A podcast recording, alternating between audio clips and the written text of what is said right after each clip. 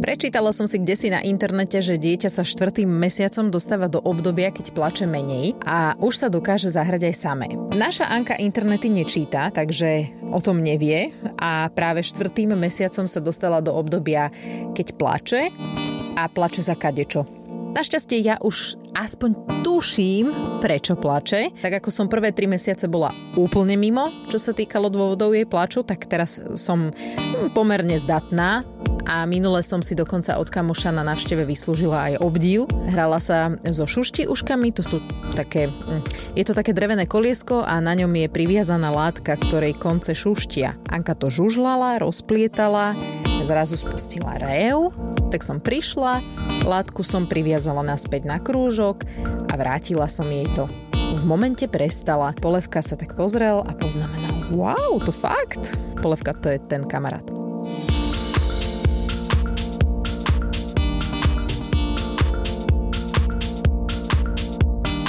Ale nevždy je to takto jednoduché. Anka plače viac, častejšie a hlasnejšie ako predtým. Našťastie to vyvažuje dokonalým úsmevom, takže si ju necháme. Ako my rodičia zvládame ten plač?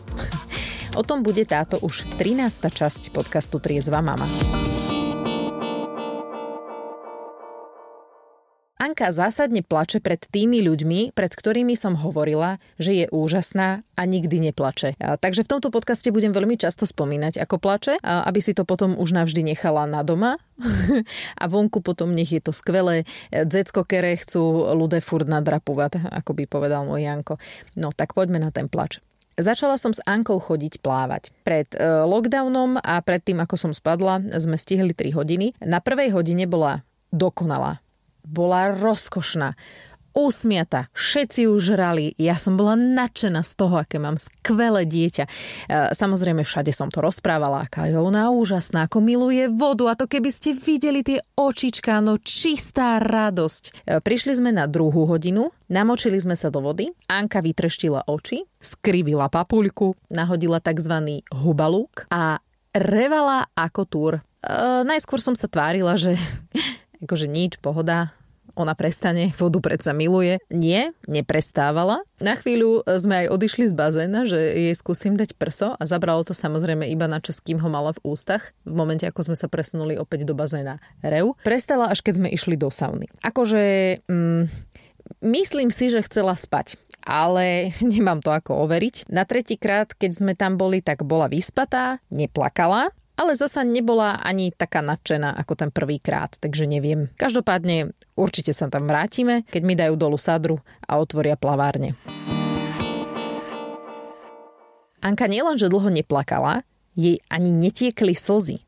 A ja som už z toho začínala byť trochu nesvoja. E, už som sa samozrejme videla na chodbe očnej kliniky, alebo kde sa to robí, neviem. A za dverami počujem plakať Anku, ktorej prepichujú slzné kanáliky. Ale náš pediatr, ktorý razí teóriu wait and watch, nás upokojil, takže sme čakali a kúkali, e, kedy sa jej slza skotúľa po líčku. A stalo sa tak na návšteve. Samozrejme u kamarátov, ktorým som tvrdila, že Anka je skvelé dieťa a nikdy neplače.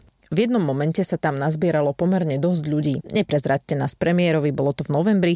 Anka mala takmer 4 mesiace a ja dodnes samozrejme netuším, čo jej bolo, ale vždy, keď som s ňou bola v obývačke, kde teda boli tí ľudia takí nazhromaždení, tak plakala. A keď som si ju ja alebo kamož Lukáš e, zobral vedľa, tak bola ticho. Plakala tu na tej návšteve dokonca tak, že sa nám podarilo aj na fotku zachytiť jej prvú slzu. Slzu však to neviem ani povedať. Ináč som musela vyzerať ako fakt divná mama, lebo ja som sa vážne tešila z toho, že plače. Uh, nie, že by som ju ratovala, ale som si ju fotila. Ale rozumiete, hej, akože prvá slza, tak to bolo, že to som musela mať na fotke. Ináč, keď sme odišli odtiaľ z toho bytu, tak Anka zaspala. Tak ja neviem, možno bola unavená, možno cudzí ľudia, možno zlý vzduch, kto vie. Ale bol to deň, keď jej prvýkrát tiekla slza jedna, ale tiekla. Z Anky sa stal plačko e, zhruba v tom čase, keď Smejko ako začala vnímať, tak vtedy sa tak ako by rozplakala. Bolo to také postupné. E, najskôr som si všimla, že začala plakať, keď sa s niečím hrala, vypadlo jej to z rúk. Potom e, sa pridal plač, keď sa prevrátila na brucho, lebo na ňom nechcela byť. Reku, na čo sa prevaluješ, keď tam nechceš byť. Ale dobre. Samozrejme som sa tešila, že sa pretáča. Plakala, keď spadla z postele. Aj to som spomínala v podcaste Superschopnosti a je to asi prirodzené. Nespomínam si, že kedy už presne to bolo, ale jedno ráno som sa zobudila a Anička žužlala kábel z nabíjačky. To sa mi nezdalo byť úplne správne. Akože kým nemá zuby, tak pohoda, ale e, keď ju už teraz nenaučím, že sa to nemá, tak to bude robiť aj so zubami a to už bude problém. Ak som jej kábel zobrala, ona samozrejme začala plakať. Normálne sa viditeľne nahnevala, že som jej niečo vzala a to bol, to bol taký nový pocit pre mňa. Si hovorím, že wow, čo sa deje? Ale tak zvykneme si, ešte veľakrát v živote zažije takéto sklamanie z toho, že niečo nemôže mať, lebo ja ako mama nebudem môcť byť celý čas pri nej a upokojovať jej potreby, takže myslím si, že keď sa takto od malička naučí, že sa nedá mať všetko, tak jej to len pomôže do budúcna. Teraz v podstate denne plače. Najčastejšie, keď jej niečo vezmem, ožužlanú záložku do knihy, z ktorej už napríklad postupne prehlta papier, alebo keď sa prevalí a na niečo si lahne, alebo si tak trošku buchne hlavou postielku. Prípadne e, to sa jej stáva dosť často, keďže ožužláva všetko naokolo, e, tak sa zvykne poškrabať koncom krému na zadok. Plače aj vtedy, keď jej táto robí ráno smiešky a potom odíde budovať impérium, ale tak to je také skôr milé. To sa mi tak páči, že je lúto, že odišiel. No a čo som si všimla na Silvestra, keď som ju mala vlastne na teraz posledný krát v nosiči, že plače už aj tam. Ona v tom nosiči vždy bola ticho a vždy spala. Teraz sa to tak nejak zmenilo. Ja som čítala, že je to v tomto období bežné, ako začína spoznávať svet, tak už chce veľa vidieť a už toľko nespí. Na Silvestra to bol teda silný zážitok, okrem toho, že som si zlomila nohu, tak tam Anka plakala asi najviac, ako ja som ju doposiaľ počula. Ale to len, aby som upresnila, nič sa jej nestalo. Plakala na mne predtým, ako sme e, vyšli hore na záruby. Tam na zárubách hore spala, spala aj keď som spadla. No a potom sa prebrala na Jankovi, keď sme ju uviazali na Janka. To som spomínala, že tam padli také reči, že možno plakala, lebo cítila, čo sa mi stalo, alebo nevieme čo. No a ozaj, už má Anička dva zuby. Jeden sa jej ukázal 20. januára a druhý zub týždeň na to. A teraz rozmýšľam, že, že by plakala na tých zárobách kvôli tomu zubu? To asi nie. Ja neviem. Koľko trvá, kým vyjde zub? Čo na to táto? detský plač. Podľa mňa to by sme mohli riešiť do nekonečna, lebo každý deň sú nové a nové nejaké e, situácie, pri ktorých sa vynára nový druh plaču, nová zámienka plaču a ona to akože zistuje. Ona není až taká blbá, jak si možno my myslíme, že však má len pol roka, ale už zistuje, že treba toto keď zaplačem, tak oni mi to podajú, Hej?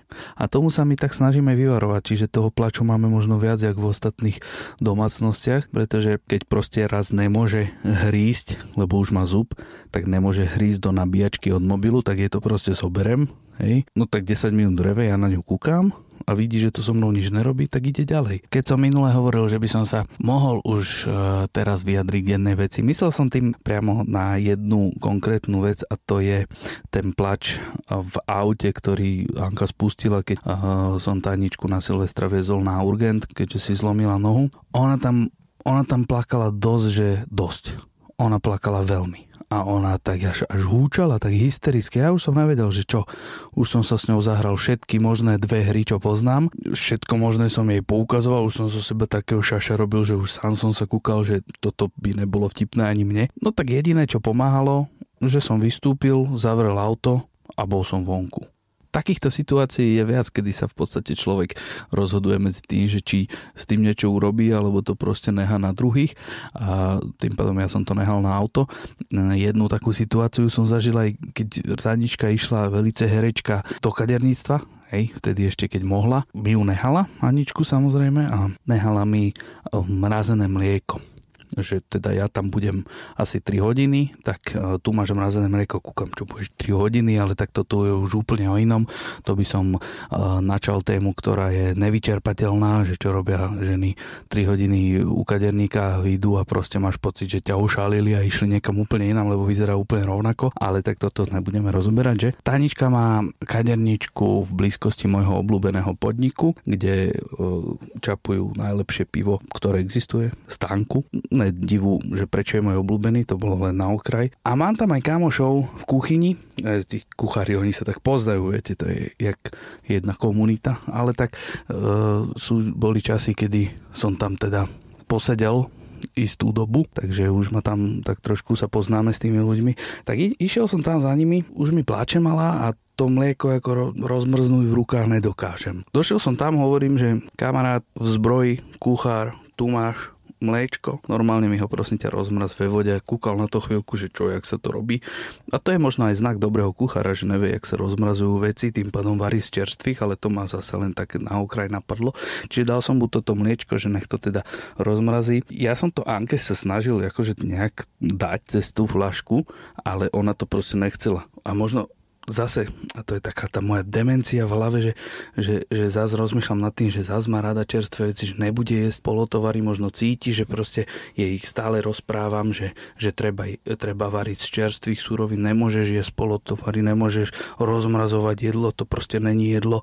A možno práve preto to nechcela, ale ona spustila taký rev, že ja som kúkal, že prosím, to čo robíš, tu, keď si hladná, tu máš nič iné ti nemôžem dať, čak si malinka. No a tým sa dostávam k podstate, Konečne, že? A to, že buď sa teda tomu problému postavíš a vyriešiš ho, alebo sa postavíš niekomu inému a dáš mu dieťa. Samozrejme, jednoduchšia voľba je vždycky jasnejšia a lepšia, ale tak snažil som sa naozaj jej dať to, to jedlo a toto mliečko, ale nešlo to, takže um, tie tí čašničky boli celé unesené z malého dieťaťa, tak nech sa páči. Ja si poprosím jednu hladinku, no a tie, tie čašničky sa vymieniali pekne a hodinku vydržali za ničku, tu poprechádzali celú reštiku a táto mal kľud. Takže dá sa s detským plačom bojovať. Myslím, že to teraz tak rýchlo si počítam tromi spôsobmi. Že buď teda ten plač akceptuješ a snažíš sa to dieťa teda uspokojiť, to znamená dáš mu to, za čím plače, ale to sa ti môže potom vypomstiť v budúcnosti, teda aspoň to hovoria všetci. Druhá vec je, že e, to proste snažíš sa nevnímať, to znamená hlasnejšie rádio, zavreté dvere do inej izby, alebo to niekomu dáš. No teda to, pardon, to dieťa myslím. Proste to niekomu dáš a hotovo. Ako poslednú vetu, ktorú chcem povedať k tejto časti, je, že svoju dceru nadovšetko milujem a toto hovorím ako tak, aby to skorej e, na odľahčenie hej. Dúfam, že takéto nahrávky už nebudú v móde, keď ona bude vedieť používať nejaké smartfóny a bude si to vedieť vypočuť, tak mm, Dúfam, že teda mi to nespočíta. Mám ju veľmi rád a keď plače, tak sa snažím urobiť všetko preto, aby ten komfort mala, ale keď už proste vidím, že sa to nedá, tak sa to dá riešiť aj takto a to ja využívam teda dosť často. Zuby má dva, pán táta toľko na úvod.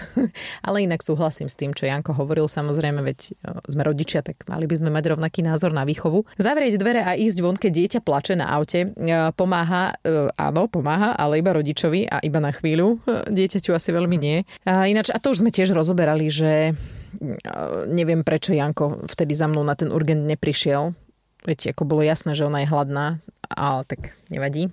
Janko to má super. Majú komu dať, ale ja čo? ja som väčšinou tá, ktorej sa to plačúce dieťa vráti. Akože chápem, tiež som to robila, keď som mala na rukách nejaké cudzie a pokazilo sa, teda sa rozplakalo, tak som ho tiež vracala hneď máme. No tak teraz dávajú Anku mne, keď sa rozplače, ako keby ja som vedela, čo s ňou mám robiť. Akože niekedy viem, niekedy neviem. Niekedy mi ten plač nevadí, dokonca sa na tom zvyknem aj zasmiať, to býva napríklad vtedy, keď som dobre vyspatá a keď ju Janko vezme aspoň na hodinku preč z domu. Niekedy, mm, keď sme napríklad také 3 dní v kuse doma, teraz ako mám tú nohu v sádre a mám za sebou noc, počas ktorej ma ona akurát vždy na začiatku REM fáze zobudí. Vtedy e, to teda vôbec neberiem s úsmevom. Ani si nepoviem, že no moja, veď musíš sa trošku posnažiť. Nie, napadne mi také, že zas to nemyslíš vážne, že zazreveš. Ale to len tak v mojej hlave sa odohráva, keď je možné, že to možno vidno aj na vonok. Tak toto mám. Ja, mama. Tata, toho ste počuli a ešte, že dodal tú poslednú vetu, lebo to zasa vyzeralo na sociálku. Nie, nebojte mi, fakt silno ľúbime naše dieťa. Ale určite to poznáte, to čo sme hovorili. Nehovorte, že nie. Ďalšie časti Triezvej mamy nájdete na všetkých digitálnych platformách, aj na podmas.sk a mňa, respektíve nás, môžete sledovať na Instagrame Triezva mama podcast.